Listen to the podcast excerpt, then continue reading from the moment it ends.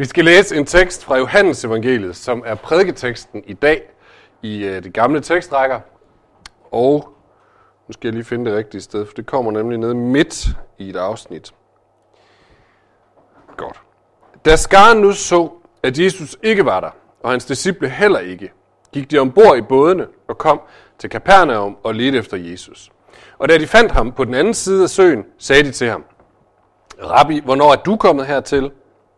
Jesus svarede dem, Sandelig, sandelig siger jeg jer, I leder ikke efter mig, fordi I fik tegn at se, men fordi I fik brød at spise og blev mætte. Arbejd ikke for den mad, som forgår, men for den mad, som består til evigt liv, den, som menneskesønnen vil give jer.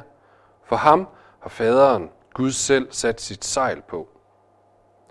Så sagde de til ham, hvad skal vi gøre for, at vi kan gøre Guds gerning? Jesus svarede dem, Guds gerning er den, at de tror på ham, han har udsendt. Der sagde de til ham, hvilke tegn gør du, så vi kan se det og tro dig? Hvad kan du gøre? Hvor, med, hvor fædre spiste manna i ørkenen, som der står skrevet, brød fra himlen gav han dem at spise. Jesus sagde til dem, sandelig, sandelig siger jeg, Moses gav jeg ikke brødet fra himlen, men min far giver jeg brødet fra himlen, det sande brød, for Guds brød er det, der kommer ned fra himlen og giver liv til verden. Da sagde de til ham, Herre, giv os altid det brød. Jesus sagde til dem, Jeg er livets brød. Den, der kommer til mig, skal ikke sulte, og den, der tror på mig, skal aldrig tørste.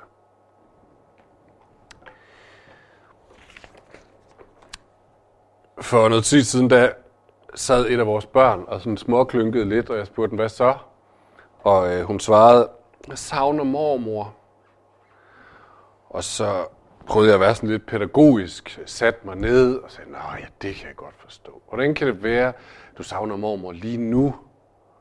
Og hun svarede, det er bare fordi mormor, hun er sådan en, der forkæler. Der kan man altid få kakao. Så kunne jeg jo være gået videre som voksen og have spurgt, er det egentlig mormor, eller er det kakaoen, du savner? Det gjorde jeg ikke. Jeg glædede mig bare over, at hun savnede sin mormor og forbandt hende med noget godt. Men det er faktisk det spørgsmål, som Jesus stiller i teksten her. Og vi skal lige have en lille smule af baggrunden med, tror jeg. Vi lander midt ind i teksten. Øh, midt ind i et eller andet, fornemmer vi. Hvad er det, der er sket forud? Det skal vi lige have fat i, fordi øh, dagen før den her begivenhed, der har Jesus undervist en meget stor flok mennesker – Øh, han var egentlig taget på en velfortjent forlænget weekend med sine disciple, men flokken får fundet ud af, hvor han er, og så de opsøger ham og kommer ud der til der, hvor de nu øh, holder ferie. Og øh, Jesus han ændrer sine planer, så han går hen til dem, og han begynder at undervise dem. I kender sikkert historien. De har ikke tænkt på at tage madpakke med, de her mange menneske, mennesker, og det trækker ud, og det bliver sent. Og Jesus ender med at skaffe mad til de her flere tusind mennesker, ud af en lille madpakke, som en dreng har med. Og den her flok bliver forståeligt nok meget begejstret. Prøv at se ham her. Han kan både undervise og lave mad ud af ingenting. Hallo. Og så fortæller Johannes os, at de bliver så begejstrede, så de tænker, kan vi ikke gøre ham til kongen? Fordi altså, sådan en leder gad vi godt have. Han kan både sige noget fedt, og han kan skaffe os mad. Det skal vi have noget mere af. Det er så åbenbart ikke det, Jesus havde planlagt, så han lister af og gemmer sig og slipper sig for at blive konge i den anledning. Men flokken helmer ikke. Det, de har set, er fedt. Så dagen efter får de fundet ud af, hvor han nu gemmer sig, og de får opsøgt ham og slår ring omkring ham og står der forventningsfulde. Og det er der, vi kommer ind i teksten i dag. De står forventningsfulde omkring ham. Og hvad gør Jesus? Og han peger på dem, og så siger han, er det nu jer igen? I kommer bare for at få mere mad, gør I ikke? Og det er lidt sjovt, fordi hvad nu det? I går, da de blev sultne, så sagde han, ej, I er sultne, nu skal jeg skaffe jer noget mad. Og i dag kommer de så igen og er sultne. Og det virker som om, han kritiserer dem for det. Som om han siger, ej, seriøst, kommer I nu igen for at få mad? Hvad er nu det for noget? I går var det okay med sulten, i dag er det ikke okay. Hvad handler det lige om? Øh, må man ikke komme til Gud sådan med det samme behov to gange? Altså, har han egentlig ikke omsorg sådan for vores jordiske behov, for det, at vi har en krop, som kan blive sulten. Hvad, hvad er det lige, der er problemet her? Er det sulten, der er et problem? Det kunne man næsten få en fornemmelse af. Men det tror jeg faktisk ikke, det er.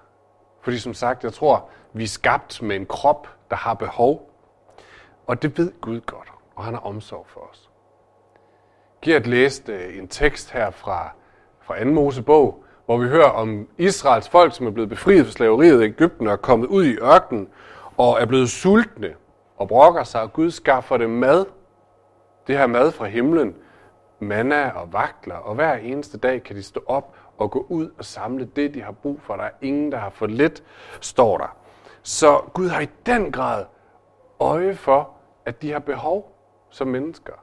At de bliver sultne, at deres krop har brug for næring. Øh, og han stiller deres behov på ikke noget tidspunkt, at de overladt til sig selv. Eller, vi kan tage et andet eksempel, lidt tidligere i Johannes evangeliet, faktisk bare to kapitler før det, vi lige har læst. Der får vi at vide, at Jesus han er taget til bryllupsfest, og øh, det er en stor fest, den varer flere dage på et tidspunkt, så sker det der ikke måske, de løber tør for vin. Og hvad gør Jesus? Tænker han, ja, det er også, I har fået rigeligt nu. Altså, I har drukket vin i flere dage, stop med det pjat. Gør han det? Nej.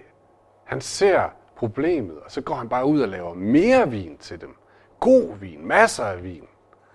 Han har øje for deres behov. Og senere i, øh, i sit liv, så opsummerer Jesus det i bjergprædiken, hvor han siger sådan her, Sig mig, hvem af jer vil give sin søn en sten, når han beder om et brød, eller giv ham en slange, når han beder om en fisk? Når der I, som er onde, kan give jeres børn gode gaver, hvor meget snarere vil så ikke jeres far, som er i himlen, give gode gaver til dem, der beder ham? Altså underforstået, der er ikke nogen af jer, som ikke vil give jeres børn mad, hvis de spørger om det. Hvad så med Gud, som er en langt bedre forælder, end I er? Tror I ikke, han har øje for, at når hans børn bliver sultne? Så det virker ikke som om det, at mennesker bliver sultne, er et problem. Det virker ikke som om Jesus han er sådan en, kan sådan forestille sig, sådan en åndelig superhelt, som siger, at kroppen er bare sådan en død ting. Det er ånden, det drejer sig om. I skal leve af lys og kærlighed og mine ord. Nej, han har faktisk blik for, at de er hele mennesker, med en krop og med en ånd, med kød og med sjæl, og kroppen har brug for mad. Så det kan ikke være det, der er et problem. Jeg tror ikke, det er, fordi Jesus har en dårlig dag. Det kunne man godt forestille sig. Ikke? Nu har han været ude og undervise hele dagen før, og han er træt, og så kommer de safthus med igen de her, og vil have mere mad. Og i går havde han masser af overskud. Det er der nogle af os, der er forældre, der kender. Dagen efter så, ej, nu kan jeg orker ikke mere. Måske har han en dårlig dag. Nej, det tror jeg faktisk heller ikke. Jeg tror der faktisk, der ligger noget dybere i Jesu sådan umiddelbare afvisning af dem her. Hvad er det? Jeg har tænkt lidt over det. Jeg tror, det er fordi, den her flok, de er stanset ved brødet. Og så er de misset pointen. De har misset giveren, ham der gav brødet. Han siger sådan her, I leder ikke efter mig, fordi I fik tegn at se, men fordi I fik brød at spise og blev mætte. I vil bare have kakao, I er ligeglade med mormor. Bare mere kakao. Jesus siger, I leder ikke efter mig, fordi I fik tegn at se. Altså underforstået, det var de her tegn, I burde være optaget af. Men I, I er ikke optaget af tegn, I er optaget af brødet. I skulle have været optaget af tegnet. Okay, tegnet. Hvad er nu det for noget? Hvad mener han med det? Johannes, evangelisten Johannes, som har skrevet det her. Hver gang, at Markus eller Matthæus, som har skrevet de andre evangelier, Lukas for så vidt, taler om Jesu under eller mirakler, så bruger Johannes ordet tegn. Så hver gang Jesus gør noget sådan overnaturligt spektakulært, og de andre kalder det under og mirakler, så, siger, så kalder Johannes det for tegn. Hvorfor det? Jo, fordi tegn, det er noget, der peger videre. Et tegn er ikke så meget i sig selv, men de peger på en anden virkelighed. For at komme med et lidt banalt eksempel. Så kan vi tænke på et skilt. Øh, hvis vi kører rundt i rundkørslen, jeg har lige tjekket det for at være sikker i min illustration. Hvis man kører rundt i rundkørslen herude, så når man kommer til pilen den vej, nordøst må det være, så står der Odense. Øhm, så hvis du følger det tegn, altså skiltet, så ender du i Odense. Så skiltets funktion er at pege på noget andet. Så skiltet i sig selv har en forholdsvis ringe værdi. Øh, forestil jer, at der samler sig en stor flok folk nede i rundkørslen foran det skilt. Og så begynder de ellers. En siger, ej, hvor er det et flot skilt. Og den anden siger, ja, hvilke farver, hvilke skrifttyper. Og en går sådan lige hen, er, er virkelig noget godt jern, det er lavet af det her skilt. Hold da op. Ja, prøv at se, hvordan det er gravet ned. Det er virkelig godt gjort. Fantastisk skilt, vi har her. Jeg skal ikke afvise, at der findes nogle skilteentusiaster, som kan finde på sådan noget. Øh, men langt de fleste af os, vi vil sidde og tænke, at I har jo misforstået det. Skiltet er ikke interessant. Det er det, det peger på, der er interessant. Skiltets funktion i sig selv er forholdsvis ringe, men betydningen af skiltet er ret værdifuld. Du kan finde til Odense. Så hvad er det, Jesus han siger til, til flokken her? Han siger, venner, I er blevet stående ved skiltet. I står og kigger på skiltet. I er fuldstændig betaget af brødet. Den der midlertidige mæthedsfølelse, det kan give. Og nu vil I gerne have mere brød, men I har jo ikke fattet det. Brødet peger, jeg er livets brød. Det er det, det handler om. Der er ligesom, så at sige, et brød bag ved brødet. Der er noget stort, som det her jordiske brød, bare sådan et glimt af. Øh, et tegn, et skilt, der peger på eksistensen af noget, som er langt mere værdifuldt. Så venner I stanset ved brødet, siger han. I stanset ved skiltet. I fattede ikke tegnet. I kom aldrig videre. Det er det, tror jeg, han vil sige til dem. Og så kan vi sidde her i dag og spørge os selv, kender vi det? Kender vi det at stanse ved skiltet? Og lad mig prøve bare sådan et par eksempler, så kan I se, om I kan genkende jer i nogle af dem. Øh, da jeg sad og forberedte den her prædiken, så fandt jeg, faldt jeg over en artikel på et eller andet dansk nyhedsmedie om en kvinde, som her for nylig havde mistet hele sin pensionsopsparing til nogle fupmager, fordi de havde lokket hende med, at de kunne gøre hendes forholdsvis store pengebunke meget større. Og de ville bare få hende, så de tog hendes penge, og nu bagefter så sad hun og begræd men hvorfor var det, jeg var så optaget af at få flere penge, i stedet for at bruge de penge på det, som skulle være min pension? Jeg var bare optaget af flere penge. Hun blev stående ved skiltet med pengene. Og det tror jeg er fuldstændig menneskeligt. Når vi har 100 kroner, så længes vi efter at få 100 mere. Når vi har 1000 kroner, så, jeg, så er jeg ikke rigtig tilfreds, før jeg får 1000 kroner mere. Hvis jeg havde en million, så ville jeg stadigvæk tænke, at det er for lidt. Fordi det kunne jo være 5 millioner. Vi bliver optaget af skiltet, vi bliver optaget af brødet, vi bliver optaget af, øh, af det, vi har her, og det giver bare drømme om mere. Mere vil have mere, plejer vi at sige. Eller det kan være ting, vi køber. Vi kredser om det længe, vi læser om det, vi tænker på det.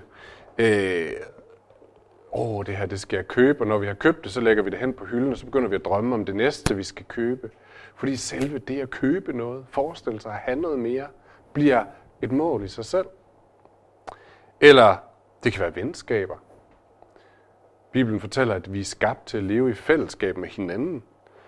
Men også det kan tage overhånd.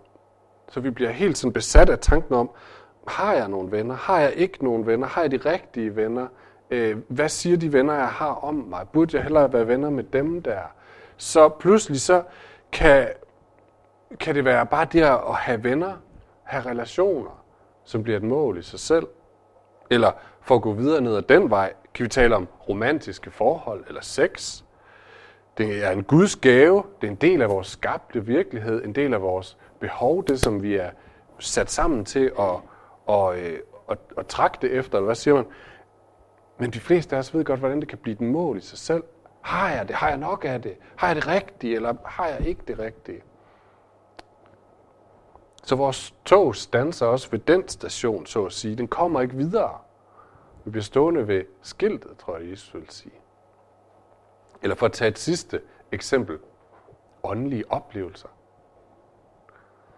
Vi er åndelige væsener. Jeg sagde før, at vi er lige så meget kød, eller lige så meget ånd, som vi er kød. Øh, så åndelige erfaringer kan være en del af den måde, Gud har skabt os på. Så vi kan glæde os over at få lov til at opleve fred, eller tryghed, eller Guds nærvær, eller begejstring, eller glæde. Øh, men igen, så kan fristelsen en gang imellem være at stanse der. Og så bliver målet for vores tid med Gud, det bliver, åh, at jeg kan føle fred, eller at jeg kan føle glæde, eller at jeg kan føle, at nu, nu hviler jeg. Og det bliver vores fokus at gå efter det. Og det er jo ikke dårlige ting i sig selv, ligesom brød ikke er dårlige ting, eller de andre forskellige behov ikke er dårlige ting. Men det er et tegn, det er et skilt, det er noget, som peger på noget, som er langt mere værdifuldt. Men vi har nemt en tendens til at stanse der og sige, åh, giv mig noget mere af det. Giv mig nogle flere åndelige oplevelser. Giv mig noget mere. Men hvad nu, hvis det kun er tegn? Tegn, som har en forholdsvis ringe værdi i sig selv, men peger på noget andet, som vi er lovet, noget som er vores virkelighed, som er langt mere værdifuldt. Hvad nu hvis penge, mad, relationer, åndelige oplevelser, sex kun er tegn? Tænk, hvis det er anledninger til at kigge i pilens retning og blive mindet om, hvad er det egentlig, de peger på? Ligesom brødet var et tegn, der skulle pege på livets brød. Prøv, lige, prøv, prøv lad os lige følge den tanke. Hvad nu hvis vores jordiske mad, det stiller vores sult, men samtidig så minder det os om, men der er noget mere. Gud har lovet os noget mere. Himmelsk mad, så at sige. Noget, der langt overgår flæskesteg og brun sovs og kartofler. Noget, som i den grad kan mætte, mætte os helt dybt ned. Tænk nu, hvis det er sådan, at mad egentlig bare er et tegn. Så kan vi hver gang vi sidder ved bordet og glæder os over maden tid, ikke bare tænke, ej hvor lækkert, kan vide, hvornår jeg kan få noget mere, få næste portion. Så kan jeg tænke, ja, kan vide, hvad det her, det peger på, som er endnu bedre. Hvad er det, Gud vil give mig? Så hvad er det, han har lovet mig, som er langt bedre? Eller hvad med vores penge? Her nu, så er det måske sådan et, øh, en oplevelse af tryghed. Jeg har penge i min pung. Øh, jeg har penge på min konto, så kan jeg også få mad i morgen. Jeg kan også betale husleje. Jeg kan da få tag over hovedet. Jeg kan få tøj på kroppen. Måske kan jeg da komme på ferie, eller have råd til at blive gammel og ikke skulle arbejde. Øh, så, så penge kan give sådan en, en følelse af tryghed. Men hvad nu, hvis det bare... Nu sidder jeg vifter med mit dankort her, det kan I ikke se. Men det er det, jeg har lige her. Hvad nu, hvis det bare er et tegn? Et blegt tegn på en tryghed, som langt overgår det, som pengene kan give. Hvad nu hvis det peger hen på en Gud, som vil sørge for alt? Han vil sørge for mad, for tøj, for min fremtid. Hvor dumt er det så ikke at falde i svime over det her plastikkort, eller den her bunke penge, øh, og, og, og blive stående der og sige, nej, alt det skønne, det kan give mig, hvor er det godt, jeg skal bare have noget mere, jeg skal have noget mere. Hvis det virkelig bare peger på, Gud siger, ja, ja, men det er bare et tegn på, at jeg vil sørge for dig på alle måder. Så hver gang vi kan tage danneren op af lommen, lommen, så kan vi tænke på, nej, det her det peger bare på en langt større tryghed, langt større løfter. Så bliver det også nemmere at give slip på pengene. Giv dem til nogle andre. Giv dem til noget godt, fordi der er et langt større løfte bag. Eller bare for at fortsætte, hvad nu hvis der findes relationer bag vores jordiske relationer? Hvad hvis vores venskaber bare et tegn på en langt dybere relation? Hvad hvis øh, i virkeligheden så har vi et forhold til en, som altid kender os til bunds, som ser os, som forstår os, som aldrig bare, jeg ved ikke om I kender det her, som aldrig bare sidder og taler om sig selv, eller som aldrig er for stresset til at kunne rumme det, jeg lige har oplevet, eller som ikke ignorerer os, når vi ringer eller skriver, men som altid er oprigtigt interesseret i mig, som aldrig har nok i sig selv, som altid er klar på at lytte, på at rumme mig, og som aldrig, aldrig forlader mig. Så må hver glæde over venskaber, eller hver smerte over venskaber her, pege videre som skiltet og sige ja, ja, men det peger på en, som har lovet mig langt mere end det. Vores sjæls sande ven kan man sige. Eller hvad hvis det er det samme igen bag sex og romantik? Så hvis det også bare er et tegn, det som nogle gange bliver det, det dybeste øh, og mest sådan intime, vi kan være i. Tænk, hvis det også bare er et blegt tegn af noget langt større. Så den glæde, eller nydelse, eller lyst, eller tryghed, igen bare et glimt af noget andet. Så betyder det, at hver eneste gang vi nyder sex eller intime relationer, så kan vi spørge, jamen hvad peger det på? Det peger på en endnu skønnere og dybere forening med ham, i hvis billede vi er skabt. Noget, som langt overgår. Eller hvis vi er ved at blive et op af frustrationer over ikke at være i et romantisk forhold, eller ikke at have et aktivt sexliv, eller hvad det kunne være, så må vi også kigge i den retning, som skiltet peger, og sige til os selv, ja ja, men jeg bliver ikke snydt. Fordi jeg går ikke glip af min sjæls sande ven og elsker, som venter på mig. For værdien selv af sex og intime relation er relativ. Den er ikke målet for et lykkeligt liv. Det er ikke sådan det højeste, vi kan nå. Nej, det er bare et tegn. Og så har vi selvfølgelig lige været sammen om det stærkeste tegn af alle, nadveren, som vi lige har fejret. Det her lille stykke brød, eller vinen, har jo en forholdsvis ringe værdi i sig selv. Selvom det er godt brød her i Glamsbjerg, det må man bare sige. Øh, selvom det er godt brød, så er det jo ikke et måltid. Der er jo ikke nogen af os, der blev mætte lige før, vel? Øh, og det ville være fuldstændig åndssvagt, hvis vi sad og diskuterede bagefter. Nå, men hvad synes du om nadvaren i dag? Smagte det godt? Fik du nok? Øh, det virker dumt, ikke? Ja, for det er et tegn. Det er et tegn, der skaber en ny virkelighed. Vi får del i noget, som er langt, langt større og langt, langt vigtigere. Øh, at vi får del i et løfte om, at ham, som selv er livets brød, blev brudt, døde, blev givet til os. Hans blod blev offret, for at vi kan få del i det. Fordel i hans død, fordel i hans opstandelse og sejr over død og ondskab. Så når vi spiser det, så er det et tegn. Et tegn, som vi kan smage, vi kan mærke med vores sanser, vi kan dufte. Det, det bliver en del af hver celle af vores krop, og det fortæller os, hvad der er vores virkelighed. Min ven, du er død og oprejst med Kristus til et nyt liv.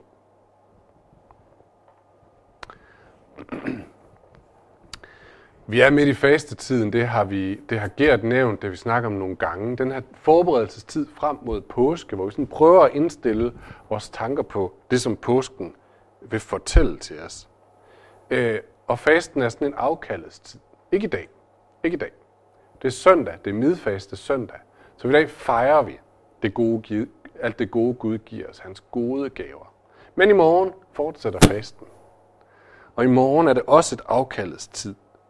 Men de gamle fædre siger, at i dag skifter vi fokus. Her er midfaste. Nu tænker vi ikke så meget mere over det, vi går glip af. Nu tænker vi på det, vi får.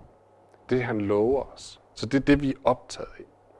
Og så er det måske vigtigt at sige, at stands der ved fasten og sige, men fasten er jo ikke en gerning. Det er jo ikke noget, vi gør for, at vi fortjener Guds godhed.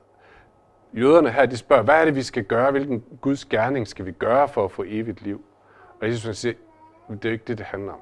Guds gerning er den, at I tror på hans søn Jesus Kristus. Så fasten handler ikke om, nu skal vi gøre det her, så vi kan blive rigtig gode kristne.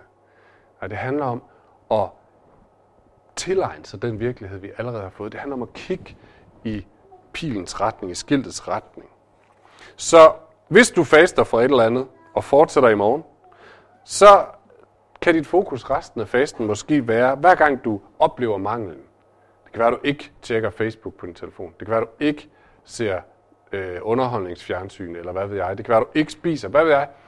Hver gang, at du så opdager manglen, så siger du, Jesus, tak fordi du vil være min sjæls sande mad. Du vil være min sjæls sande underholdning. Du vil være min sjæls sande øh, elsker, dybest set. Og have det fokus. Sig den bøn, hver gang man mangler.